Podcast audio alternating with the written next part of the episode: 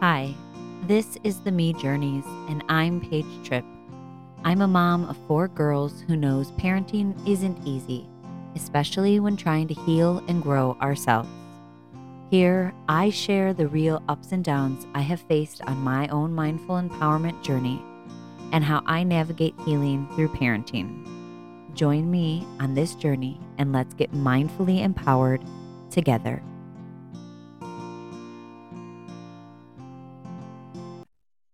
Hi, welcome back. I'm Paige Tripp, and this is the Me Journeys. Today, we are going to do another short little episode.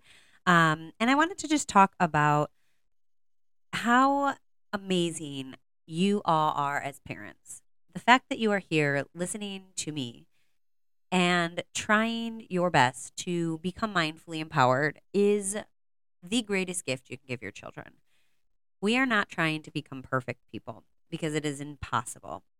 The fact that you are willing to be here and willing to look at yourself and grow and be aware and try something new to break generational cycles, to break negative patterns, and to try to grow children and not grow, raise, raise children who themselves are mindful, who come into this world to make it better, not worse, who are mindful of how they're feeling as well as how other people are feeling, and to navigate that as humbly as possible. Our children are not going to be perfect, just like we are not. And so, through this episode, I want to give the gift to you that it's okay to fail. That through failing and messing up in front of our children and navigating that with uh, humility and grace, compassion, and love gives your children that gift as well. It allows them the safety to know that we're all going to mess up and that you're going to be there for them and you're going to guide them and support them when it feels like there's nothing else possible. And your love and support is going to be so vital in their development and in their growth. And I just want to commend all of you. All right, now that I got my sappy stuff out, now I'm going to help you with this difficult one. This one, this episode, I'm just going to say, has been one of the most difficult for me. Growing up, I I was an expert at finding the negative. I'm I'm not going to lie. I was really good at it and somehow the more negative I felt and allowed myself to indulge in, the more negativity arose for me. uh, my favorite, my favorite example of this has been um, a story when I was in grammar school. I hated school, so I would wake up just because I'm laughing already. Sorry, I woke up and I hated school, so I would wake up and I'd hide and I'd try to avoid going. And it was a winter day, and I was like, "School's gonna be boring, and I'm not gonna have anything to do, and I have nothing to wear. My hair is a mess, and blah blah blah, and I'm gonna be cold." and I forgot exactly what happened, but somehow my family was making fun of me because everything kept going wrong. I think I spilled something that morning. Everything just felt like it was going wrong. So I was pissed. And I remember opening, I was a door slammer because I was the quietest in my house. So that's the only way people could see that I was pissed is I'd slam doors. And sometimes I would break them. I was not always the nicest. But, anyways, I remember walking out my front door and slamming it behind me. And I remember hearing everybody come out because we were all headed to the car. And I'm stomping down the stairs and I get halfway down. I remember hearing my dad say, Be careful, it's slippery. And I was like, Whatever. Stomping downstairs and I my feet fly up. I slide down three stairs. We had like maybe 10 stairs. Slide down three stairs and I get back up and take another stompy step and my feet start it, it was like in my head i could feel it was probably watching those shows where people are falling on ice like the america's funniest home video and the people's feet are going really really fast and they just like shoot out up and they land on their back that's what i did and then from there, they're all laughing at me. And I'm like, shut up. I get up. I try to walk again. I fall again. I'm getting more and more angry. I tried one more time and I fell again. And at that point, I gave up. I surrendered and I crawled to the car. And that to me has been like my biggest image in my head of when I allow my negativity to come up, it just leads to one fall after the next. And so this little tool and mindset hack has been so helpful. I will say at first it was very difficult. Um, but as I practiced and I continue to practice, because some days it's harder than others, it has given me a different view and more compassion for other people. So, um, one question that I ask if if you don't have children and you're listening to this, this is fine too because you can use this as well. But is I always ask, who's my biggest teacher? This is one thing I learned um, from being in this program has been who is my biggest teacher, and some days you know, you can think of like the past, but you can think of present moment. Like who is challenging you the most right now? Who is giving you the most difficult problems? That is your teacher in this moment, in this life. That person, that situation, that's your teacher. And so asking yourself, what is the gift that this teacher is giving me? That's literally the tool. what? So simple. Who is my teacher? What are they teaching me? What's the gift? What's the gift that they're giving me right now? So I know it sounds so simple, and it actually is. And it's so funny. The more I learn, the more I'm like, why am I not taught this? Um, and so asking these things who is your biggest teacher? So one of them um, for me was my oldest and my youngest. They're pretty similar. Actually, most pretty much all of them are, but their sensory overload has been and meltdowns have been my biggest teacher. One, it's taught me that I myself have sensory processing issues. um, it has taught me patience. I don't always have it, but it has taught me patience. It has taught me how to support them. It has given me the gift of emotional regulation.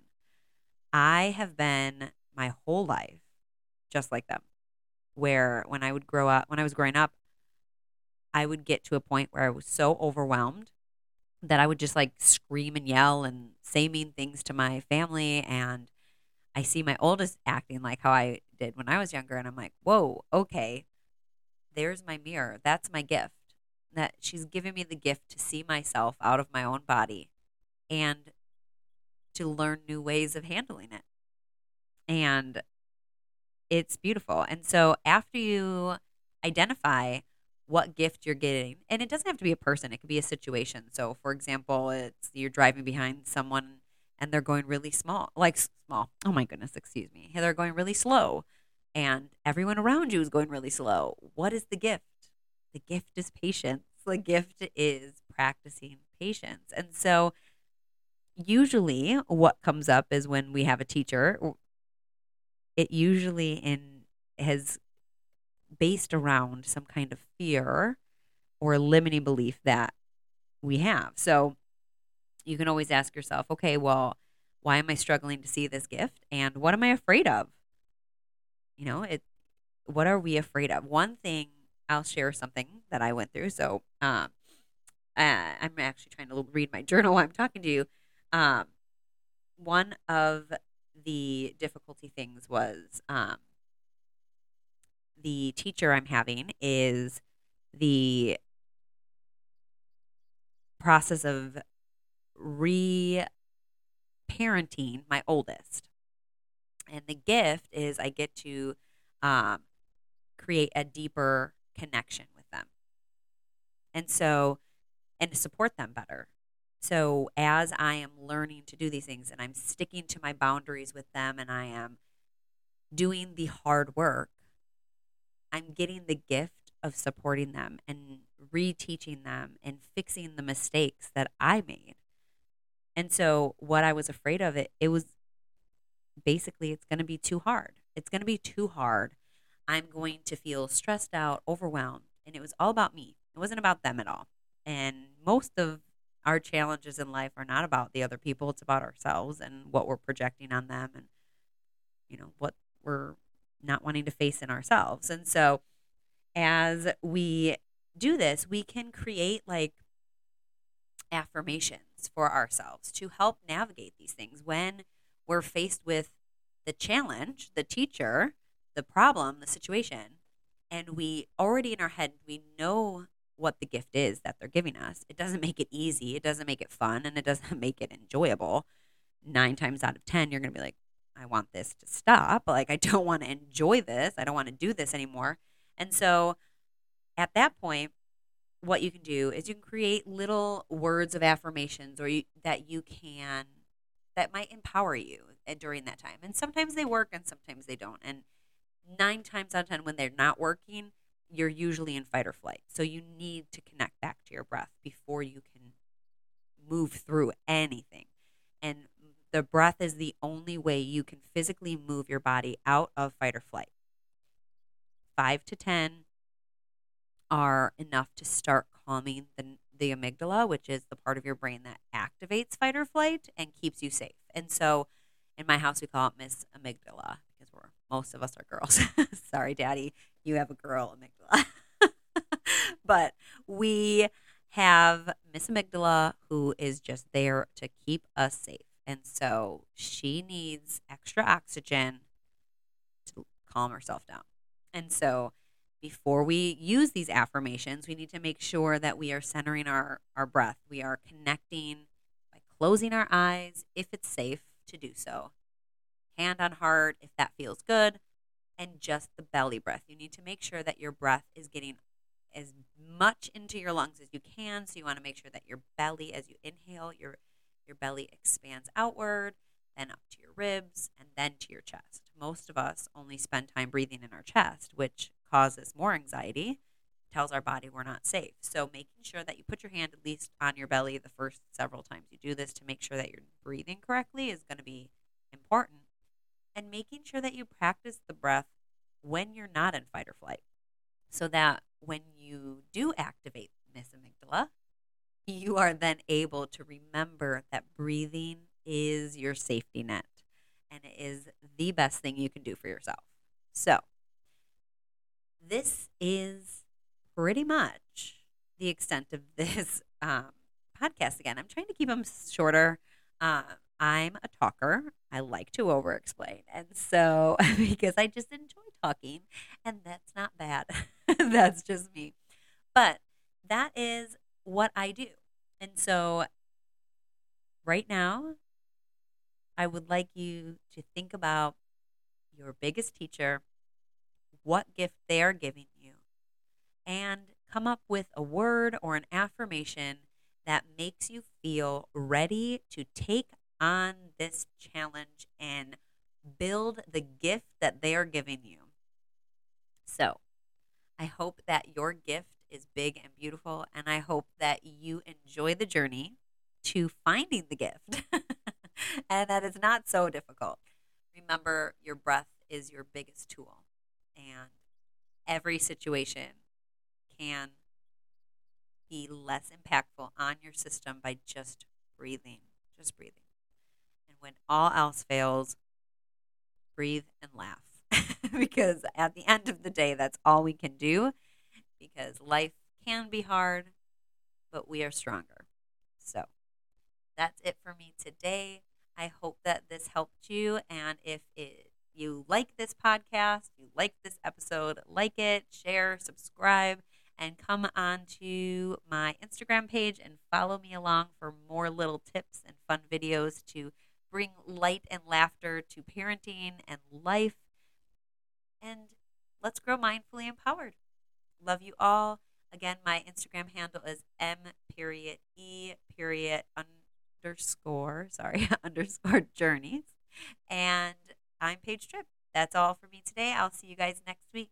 Bye.